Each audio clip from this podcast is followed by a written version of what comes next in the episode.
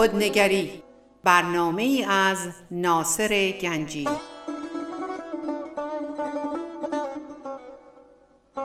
آینه چون نقش تو بنمود راست خود شکن آینه شکستن خطا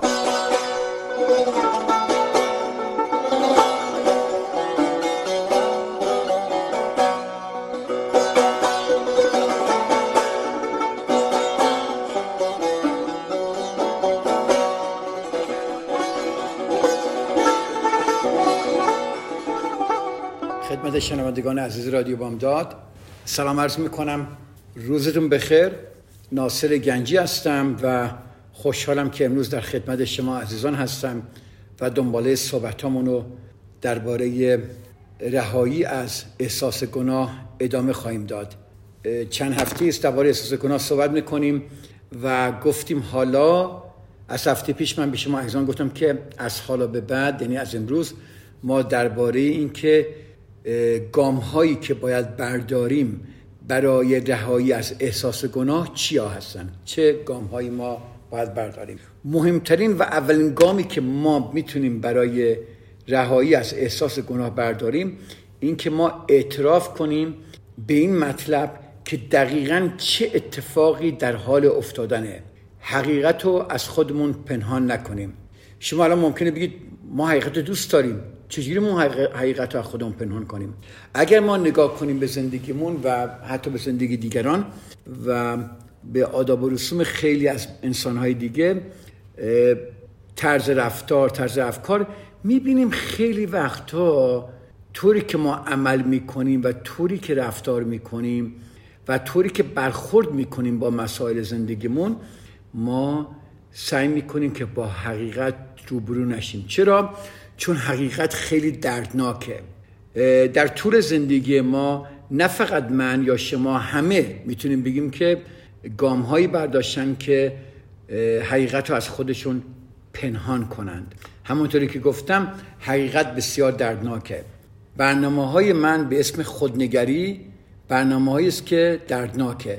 وقتی ما شروع می‌کنیم به خودمون نگاه کردن حقیقت وجود خودمون رو نگاه می‌کنیم شاید چیزهای درد دردناکی در خودمون ببینیم ولی برای اینکه ما با استراب این با استراب نگاه به حقیقت با ناامیدی یا با تصور منفی داشتن از خودمون ما نمی‌خوایم به خودمون نگاه کنیم. ما دوست داریم خودمون رو در نور ببینیم خودمون رو در بالا ببینیم خودمون رو در بهترین ها ببینیم خودمون رو در می‌دونید انسان های عالی و خوب و بدون نقص و بدون اشتباه ببینیم که برای همین خیلی سخته. خب این کلا گفتم ولی برای احساس برای رهایی از احساس گناه اعتراف و اذعان به این مطلب است که دقیقا چه اتفاقی در حال افتادنه. الان در روان ما چه اتفاقی داره میفته؟ چرا من کارهایی می‌کنم که به خودم صدمه می‌زنم؟ و به دیگران. و چرا همیشه ادامه میدم؟ ما باید دقیقا ببینیم چه اتفاقی در حال افتادنه. ببینید چرا چرا که با چنین احساسی فکر می‌کنید چه فرد بدی هستید. وقتی شما با خودتون صادق هستید حقیقت را با کسی که به وی اعتماد دارید در میان بگذارید. یعنی چی؟ یعنی شما نگاه کنید با خودتون صادق باشید و حقیقت رو در میان بذارید با کسی. صادق باشید و سر خودتون رو کلاه نذارید. می‌تونید از یک مربیتون از دوست نزدیکتون با یک آدم روحانی درمانگر مشاور یا با اعضای خانواده و دوستتون می‌دونید در نظر بذارید با خودتون صادق باشید و سر خودتون رو کلاه نگذارید. مثل من در ازدواجم خوشبخت نیستم. خیلی نیستم. ولی طوری وانمود می‌کنن طوری رفتار می‌کنن که هستن. بچه های من زندگیمو خراب می‌کنن و من دیگه نمی‌تونم تحمل کنم. ببینید چه قشنگه؟ من از رفتن به این کالج متنفرم. این شغل منو عذاب میده و من می‌خوام استفا بدم. دوستم منو دیوونه می‌کنه. من از دست بچه‌ام کلافه میشم. ببینید حقیقت ها رو عنوان کردن و نگاه کردن بهش. ما می‌خوایم نگاه کنیم. بالاترین هوشمندی نگاه بدون قضاوته. هر وقت نگاه ما به خودمون می‌کنیم خودمون رو بدجوری قضاوت می‌کنیم. هر وقت ما به دیگران نگاه می‌کنیم بدجوری اونها رو قضاوت می‌کنیم. برای همینه که نگاه به خودمون نمی‌کنیم. برای همینه که حقیقت ها رو از خودمون پنهان می‌کنیم. چون برامون سخت قضاوت شهید می‌کنیم. ولی اگر ما فکر کنیم که تمام انسان ها خیلی معذرت می‌خوام جمله داغونن و من هم داغونم و به این حالت نگاه کنیم و عیبهای خودمون رو پیدا کنیم و بدون که خود از خودمون قضاوت کنیم دیگه حقیقت اما پنهان نمیشه. ما می‌دونیم با چی داریم معامله می‌کنیم. ما می‌دونیم دقیقا چه اتفاقی داره میفته we know exactly what's happening. Exactly what's happening. اعتراف بسیار زیباست. خیلی وقتا یه اتفاق میفته ما از خودمون دفاع می‌کنیم. یه کار بدی کردیم پنهان می‌کنیم. ولی چقدر اعتراف قشنگه. اعتراف برعکس آنچه مردم فکر می‌کنن اعتراف کار شگفتیه. اعتراف قلب روان درمانی است. من خودم شخصا در مرحله اول به عنوان یک تمرین خودم بررسی می‌کنم و بعد استفاده از اعتراف رو در, در روان درمانی خودم مورد بررسی قرار میدم. چقدر قشنگه. وقتی من با مراجعانم نشستم صحبت می‌کنم و اونها اعتراف می‌کنن که در زندگیشون چیکار دارن می‌کنن دقیقا راه بهبودی واز میشه. یعنی چی؟ یعنی اینا پشت در گیر کردن چون نگاهشون همش به همسرشونه به دیگرانه همین که در وا می‌کنن همین که اعتراف می‌کنم که من اینجا بله من اینجا اعتراف می‌کنم. حقیقت رو می‌بینم در آوام میشه. یک به یک در آوام میشه. چرا در, در همه دین ها مخصوصا دین اسلام و در مذاهب ابراهیمی در دین اسلام و مسیحیت و جهودت دیدی چقدر اعتراف به عنوان یک فرایند مذهبی چقدر قشنگه؟ میگم بری اعتراف کنیم. اشاراتی به اعتراف در انجیل هست در قرآن هست در عهد قدیم و عهد جدید. پیروان خودشو وادار می‌کنه که به حقیقت موقعیت و اشتباهات اشتباهات راه خودشون اعتراف کنن. اعتراف این نیست که من آدم بدیم اعترافی است که من جرأت دارم و من اونقدر آماده هستم که بتونم زندگی خودم رو ببینم. یک رابطه درست با این جهان هستی. یک رابطه درست با خدا. یک رابطه درست با خود. همونطوری که ما دوست داریم دیگران دوستان آشنایان فامیل خانواده با ما رابطه خوبی داشته باشه ما هم باید رابطه خود خوبی با خودمون داشته باشیم و رابطه خودمون با این جهان هستی داشته باشیم با خداوند با هر چی که شما صداش می‌کنیم ولی اگر ما اعتراف نکنیم چجوری می‌تونیم این رابطه رو برقرار کنیم؟ دیدید؟ دیدید در در انجیل و در در قرآن چقدر میگن اعتراف مهمه. در قرآن ما در قرآن من شما ممکنه مسلمان نباشید گوش می‌کنید ولی در قرآنی که من خوندم اینقدر قشنگ خداوند میگه الله یحب توابین خداوند توبه کنان را دوست دارد. چی کسی توبه می‌کنه؟ کسی که اعتراف می‌کنه به اشتباهش. خداوند نمیگه نمازگزاران دوست دارم. خداوند تو قرآن نمیگه آنهایی که به مکه می‌روند دوست دارم. نمیگه اونهایی که به مسجد می‌روند دوست دارم. نمیگه اونهایی که نماز می‌خونم دوست دارم. میگه اونهایی که توبه می‌کنن دوست دارم. یعنی اونهایی که جهت زندگیشون عوض می‌کنن. اونهایی که می‌بینن حقیقت زندگیشونو اونها می‌بینن کجا گیر کردن. و با آنچه که هست معنوس میشون یعنی نزدیک میشن به حقیقت زندگیشون اعتراف که می‌کنن خداوند اونا رو دوست داره. چی؟ یعنی این جهان هستی قوانینش روی اینه که ما حقیقت رو اعلام کنیم و جلو بریم. بله اشارات به اعتراف در انجیل در قرآن خیلی هست. ما میگیم اگر به گناهان خود اعتراف کنیم خداوند گناهان ما رو میبخشه. دقیقا. چون وقتی اعتراف می‌کنیم به گناه خودمون دیگه اون کار انجام نمیدیم. این یعنی بخشش.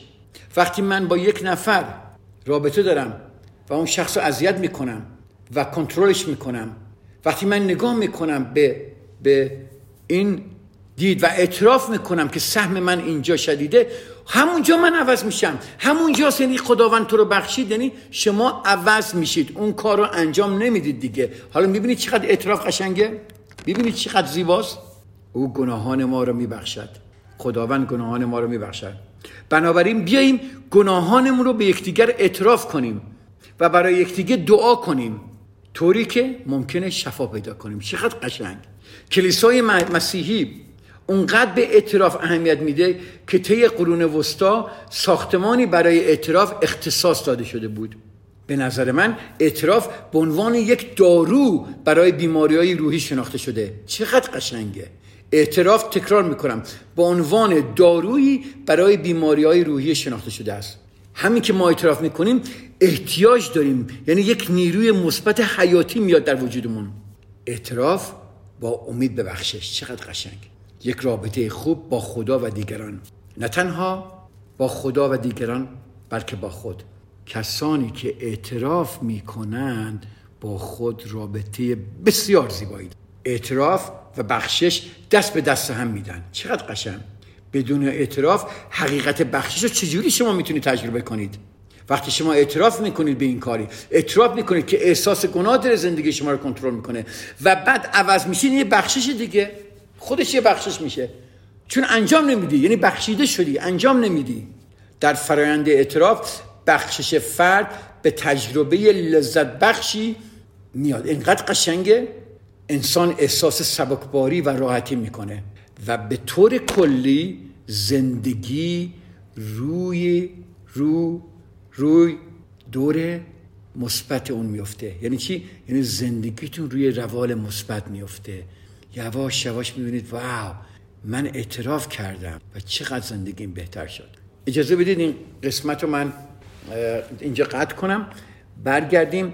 اعتراف به ما تا اعتراف به عنوان یک فرایند مذهبی نگاه می‌کردیم. برگردم بعد از بریک اعتراف به عنوان یک فرایند روانشناسی درباره صحبت خواهیم کرد. تا چند دقیقه دیگه در حضور شما عزیزان خواهم بود.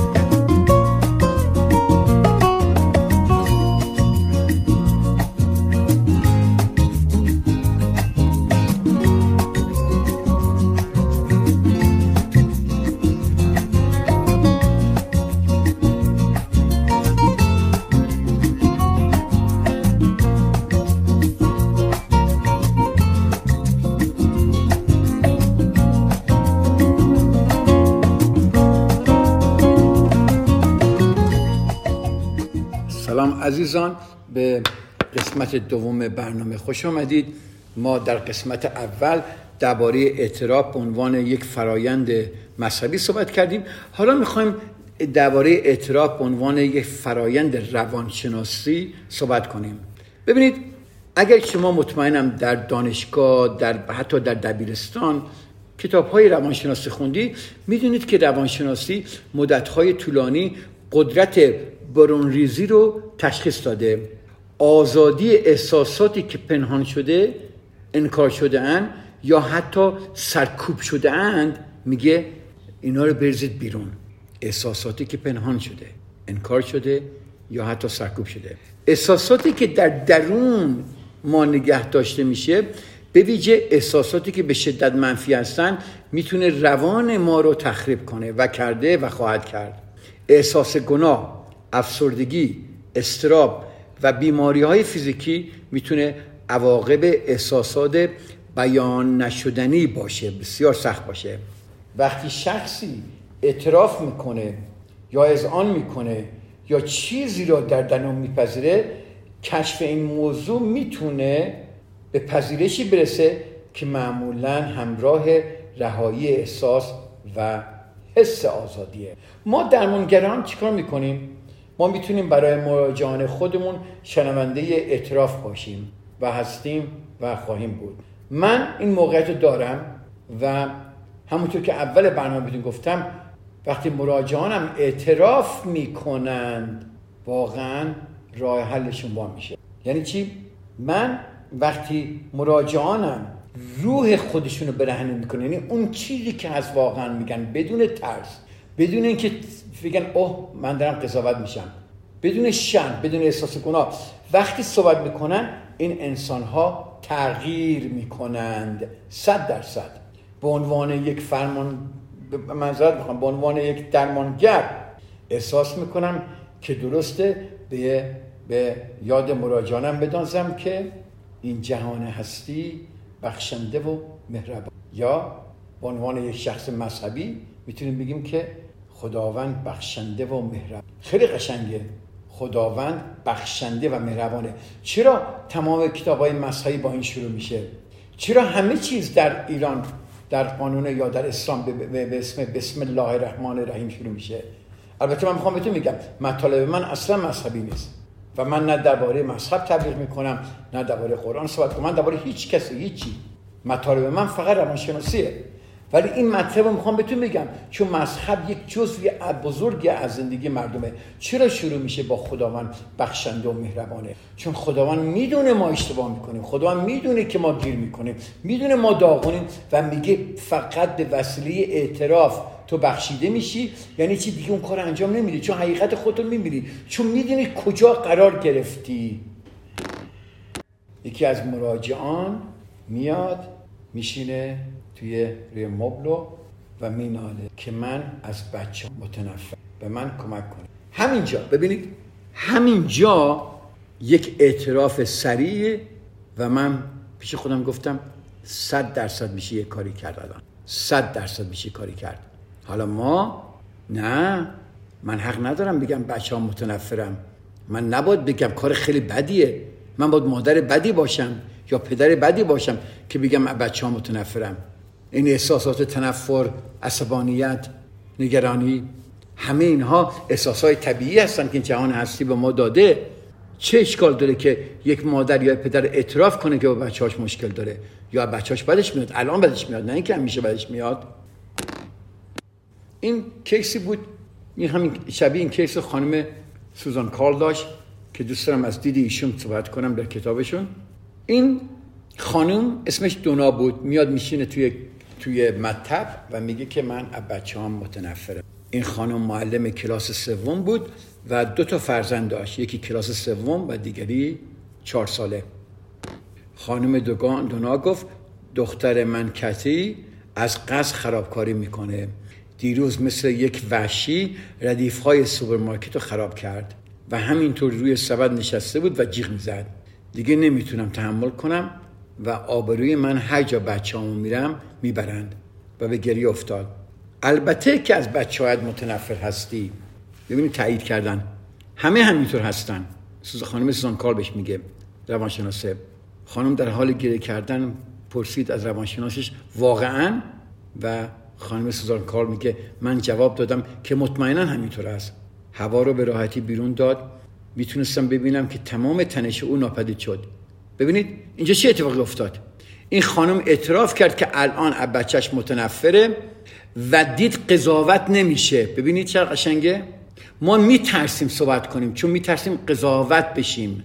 همینجا که خانم وقتی خانم سوزان کار بهش گفتش که آره من واقعا می‌تونم بفهمم که بچه البته که بچه متنفری. Of course you hate your kids. این خانم راحت شد. تنشش ناپدید شد و بعدا تمام ناراحتی و دلخوریش رو بیرون ریخت. این خانم احساس گناه می‌کرد که چرا عاشق شغلشه. فکر می‌کرد باید خاندار باشه و احساس گناه می‌کرد که دختر کوچکش تمام روز را باید در مهد کودک بمونه و غریبه ها بیشتر با بچه های سر کار داشتن. احساس گناه می‌کرد که چرا بچه هاش باید رفتاری می‌کنن. رفتار بد بچگی یا بچه های خودش رو به مادری خودش نگاه می‌کرد. یعنی چی؟ یعنی فکر می‌کرد که اگر بچه هاش بد رفتاری می‌کنن مطمئنا اگر مادر بهتری بود اونها این کار رو نمی‌کردن. او احساس گناه می‌کرد که این روزها آنقدر دوستشان نداشت و این خلاف اصل مادر خوبه. احساس گناه می‌کرد که بیشتر انرژیشو صرف کلاس درس می‌کنه. می‌گفت من باید این انرژی رو صرف بچه های خودم بکنم. احساس گناه می‌کرد که خسته است و در پایان در پایان روز حوصله او کم می‌شد و او باید صبورتر باشه. این خانوم بیچاره دچار احساس گناه شده بود. در پایان جلسه علائم بهبودی ظاهر شد. این به خاطر آن نبود که این روانشناس کار خارق العاده ای انجام داده بلکه به اون به اون به این علت بود. خواهش می‌کنم اون گوش کنید که او اعتراف کرد دچار احساس گناه شده. اعتراف کرد که دچار احساس گناه شده اینجا بهبودی شروع شد. و وقتی که اعتراف او رو به شکل حمایت حمایتگر و غیر قضاوتی گوش می‌کردم او احساس اعتبار می‌کرد. این از زبون خانم سوزان کارل روانشناس. وقتی به او اطمینان دادم که برای بیشتر افراد زمانی پیش میاد که به بچه هایشون علاقه نداشته باشند صورت او میدرخشید. It's okay that you hate your kids. این اوکیه که بعضی وقتا شما از بچه هادون متنفر باشید این اوکیه که بعضی وقتا از همسرتون متنفر باشید از پدر مادرتون متنفر باشید اینا اوکیه باید باشید احساس گناه نکنید که من مادر بدی هستم چون از بچه متنفرم من همسر بدی هستم چون از همسرم متنفرم من دختر بدی هستم چون از مادرم یا از پدرم من پسر بدی هستم چون از پدرم یا از مادرم متنفر هستم. با من هستید؟ ما بعضی وقتا این گناهان و تقصیر و خطاهای خودمون رو میاندازیم می‌ذاریم رو خودمون می‌گذاریم که چقدر بدیم چقدر گناهکاریم چقدر خطاکاریم و داغون میشیم. و خیلی وقتا ما نمی‌تونیم این حرفا رو به کسای دیگه بزنیم. آدمای معمولی بعضی وقتا چیکار می‌کنن؟ حتی دوستامون. ما رو قضاوت می‌کنن وقتی اینجوری حرف می‌زنیم. برای همینه که این درمانگران این روانشناسان می‌تونن چقدر به شما عزیزان کمک کنن؟ چون این آدمای حرفه‌ای هستن و این آدمای حرفه‌ای قضاوت نمی‌کنن. فرد حرفه‌ای که خارج از حوزه دوستان و اقوام شما باشه. و وقتی سوزان خانم سانکال وقتی این خانم اعتراف کرد مرحله اول اینجا بود که در شد و در جلسه بعدی ما بقیه پنج مرحله رو طی کردیم. یادون باشه همون که قبلا گفتم ما داریم درباره پنج مرحله فرار از گناه یا رهایی از احساس گناه رو داریم طی می‌کنیم که این مرحله اولش بود. احساس گناه دیگه باعث نمیشه که او فرزندانش رو به شیوه معقول و سالمی تربیت نکنه و باعث نمی‌شد که در مورد خودش احساس بدی داشته باشه. خب دیدید اینو؟ یک مثال براتون زدین و متوجه شدید که اعتراف به عنوان یک فرایند روانشناسی چقدر مهمه. اصلا در زندگیتون چقدر مهمه؟ یادتون باشه من داغونم شما داغونید ولی در ما در یک دنیای داغون زندگی می‌کنیم. همه ماها اشتباه می‌کنیم. ولی به خاطر اینکه احساس گناه به خاطر اشتباهاتمون یا کارمون می‌کنیم یا حتی طرز فکرمون خودمون قضاوت می‌کنیم که من نباید مادر بدی باشم. اگه من از بچه رو متنفرم من مادر بدی هستم. وقتی اینجوری فکر می‌کنیم اون موقع است که عذاب و نگرانی و احساس گناه ما رو داغون منه اعتراف کنیم به این چیز. اجازه بدید یه بریکی بگیرم. من برمیگردم و احساس گناه رو از به طریقه نوشتن خاطرات که یک ابزار گفتن حقیقته براتون مطرح می‌کنم تا چند دقیقه دیگه در خدمت شما ایزان خواهم بود.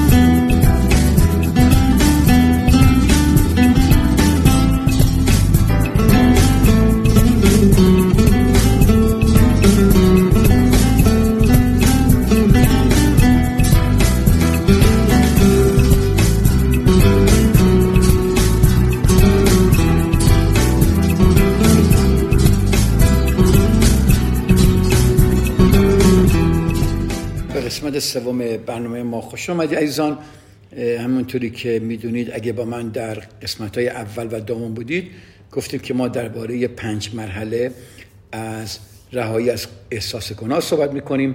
مرحله اول داریم صحبت می‌کنیم امروز دربارهش که احساس گناه. مرحله اول اینکه حقیقت را بگوییم و گفتیم که برای حقیقت گفتن احتیاج به اعترافه و یکی از راههایی که خیلی راحت یک ابزاری برای گفتن حقیقت نوشتن خاطرات که ما در روانشناسی بسیار توصیه می‌کنیم به مراجعانمون و نوشتن خاطرات بسیار بسیار مهمه. مخصوصا اگر فکر گفتن حقیقت به کسی در خصوص موقعیت و احساسات شما اونقدر ترسناکه که نمی‌دونید چه کنید. یعنی میترسید که با دیگران صحبت کنید یا به کسی حقیقت بگید. اینجا راهی برای راحت کردن فراینده شما اینه که احساسات خودتون رو به شکل نوشتن بیان کنید. یعنی شما دارید بیرون میریزید. هر وقت یه چیز صحبت می‌کنید یا دارید می‌نویسید شما دارید احساسات خودتون رو بیرون میریزید. احساسات خودتون رو سرکوب نمی کنید این روش بدون قول میدم. اگر می‌کنید که می‌دونید من چی دارم میگم. اگر نکردید که خواهش می‌کنم امتحان کنید چون این روان این روش این روش شما رو آروم و راحت می‌کنه. ببینید نوشتن خاطرات مثل خاطرات روزانه نیست که من امروز اینجا رفتم اونجا با اون صحبت کردم. نه اصلا اینا نیست. این ما درباره نوشتن یک زندگی احساسیه. اغلب ما دفتر خاطمون خاطراتمون برای نوشتن خاطرات روزانه است. ما می‌خوایم که شما احساسات خودتون رو در این خاطرات بیان کنید. و ممکنه شما یک روز یک هفته و ماها هیچ مطالبی وارد نکنید. ولی همین که احساساتتون پیش میاد نوشتن این نوشتن این احساسات بسیار مهمه. که من امروز از بچه هم متنفر بودم. من امروز از همسرم متنفر بودم. من امروز به دیگری حسادت می‌کردم. من ببینید قشنگ شما داری با واقعیت رو میشه من امروز آدم عصبانی بودم و به دیگران پر پریدم. ببین چه قشنگه؟ نوشتن احساسات در روانشناسی به سه دلیل موثره. اولی چیه؟ شما بیرون میریزید. چرا؟ چون اجازه می‌دید احساسات و افکار ناراحت رهاشن. دومی که وقتی شما شروع می‌کنی افکار و احساساتی که شما دل می‌نویسید اون افکار و احساساتی که به شکل ناخداگاه وجود دارن. ببین نوشتن ها وقتی شما می‌نویسید ناخداگاه رو آگاه می‌کنه. شما میایید میارید بیرون. اونو معقول به نظر میرسونه. در فرایند نوشتن افکار و احساسات می‌تونه به شکل منطقی جلوه پیدا کنه که معنای اونها روشن بشه. و نویسنده احساسات خودش رو درک می‌کنه. می‌بینی چه قشنگه؟ سوما نوشتن خاطرات می‌تونه به نویسنده کمک کنه که برای دیگری اعتراف کلامی می‌کنه داره اعتراف می‌کنه. میشه قشنگه؟ خیلی از مراجعان من به من گفتن که وقتی موضوعی رو روی کاغذ میارن احساس راحتی بیشتری می‌کنن. و وقتی شما یه چیزی می‌نویسید خوبیش که می‌تونید مرور کنید. مرور اون به شما کمک بیشتری می‌کنه. مرور چند باره اون این مطالب می‌تونه بسیار مفید باشه. اگر دوست دارید که نوشتن خاطرات رو امتحان کنید پیشنهاد می‌کنم که نوشتن احساسات رو به دقت امتحان کنید. بعضی ها دفترهای شیک و بعضی دفترچه ساده استفاده می‌کنن. بستگی به خودشون میدن. بعضی ها ترجیح میدن که توی نوتای توی تلفنشون بنویسن. بعضی دوستان روی کامپیوتر بنویسن. نوشتن احساسات البته خصوصیه.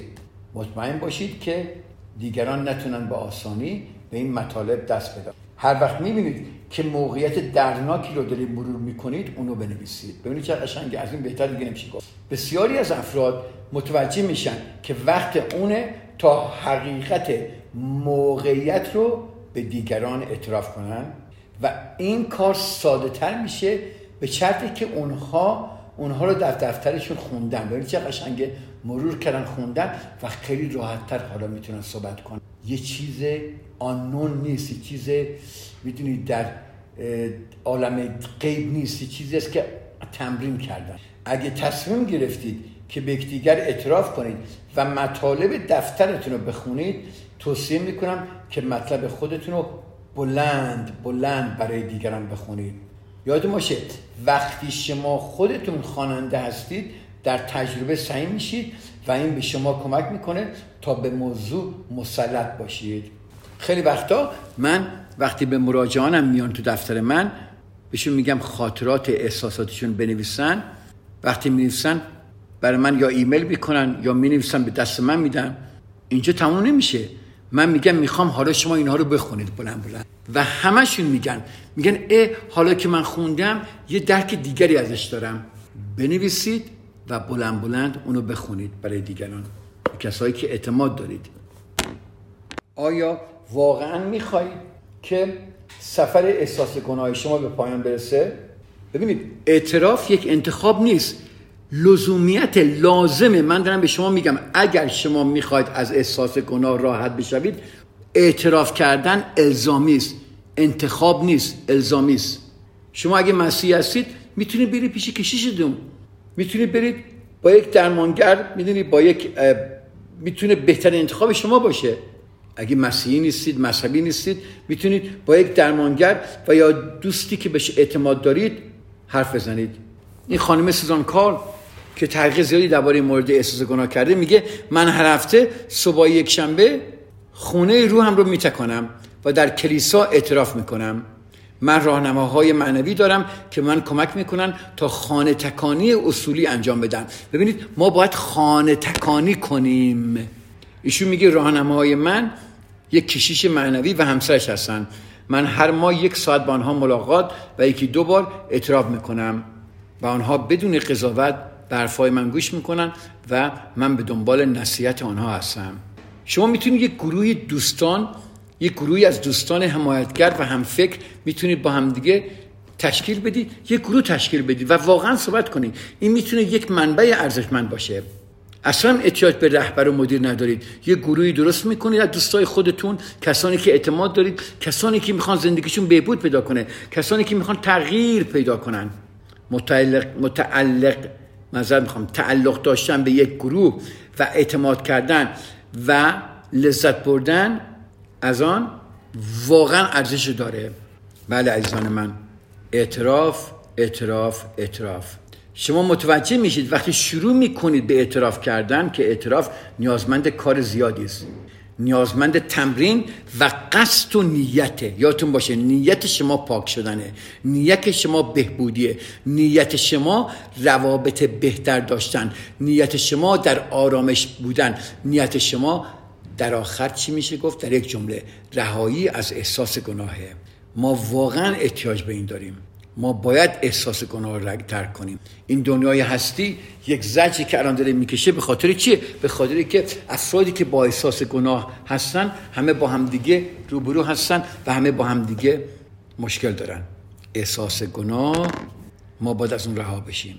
از شما ایزان خواهش می‌کنم. اینجا من این مبحث رو ترک می‌کنم الان. یعنی اینجا استاپ می‌کنم.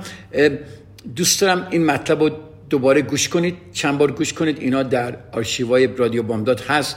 می‌تونید در رادیو بامداد تماس بگیرید. بهتون میگن چیکار کنید. و من یک پادکستی به نام خودنگری دارم در رادیو بامداد که شما می‌تونید مطالب رو برید دوباره چک کنید. از اول نگاه کنید. این بسیار مهمه. یکی از مهمترین درمان هایی که من دیدم به دیگران کمک میشه کمک می‌کنه که دیگران در آرامش باشن و رهایی از احساس گناه بکنن اینکه رهایی از احساس گناه بکنن. و ما داریم راهش به شما عزیزان نشون میدیم. پس مرحله اول حقیقت رو بگید. خلاصش بگم. یکی از راه ها اینه که با درمانگر یا با یک کشیش صحبت کنید. یا آدم مذهبی یا دوستانی که اعتماد دارید یا آدم های حرفه‌ای. دوم چیه؟ که شما مطالب رو بنویسید. یه دفتر خاطرات احساساتی درست کنید. احساساتی که دارید بریزید بیرون. نترسید. و اگر یک آدم مطمئن دیدید و از مرور چند باره اون می‌تونید اینو بخونید براش دوباره. امیدوارم که این صحبت های درباره احساس گناه به شما کمک کنه. واقعا به من خیلی کمک کرده. و می‌دونم که اگه شما تمرین کنید و اگه شما جلو برید و نترسید و با شجاعت گام بردارید شما می‌تونید بر رهایی از احساس گناه رو غلبه کنید. خیلی هم راحت می‌تونید. ما هفته دیگه مرحله دو رو صحبت خواهیم کرد. مرحله دو چیه؟ درباره باوندری صحبت می‌کنه. درباره حد حدود صحبت می‌کنه. ما در مرحله دو مرحله یک اعتراف می‌کنیم. مرحله دو قلمروی خودمون رو پس می‌گیریم. و شاید یکی از طولانی ترین موضوعی که باشه من درباره صحبت بخواهم کرد هفته دیگه من درباره مرحله دو که قلمروی خود را پس بگیرید صحبت خواهم کرد. شما عزیزان به خدا میسپارم تا هفته دیگر که با شما در برنامه خودنگری خواهم بود. خدا نگهدار. رادیو بامداد صدای ما و شما با زبانی آشنا.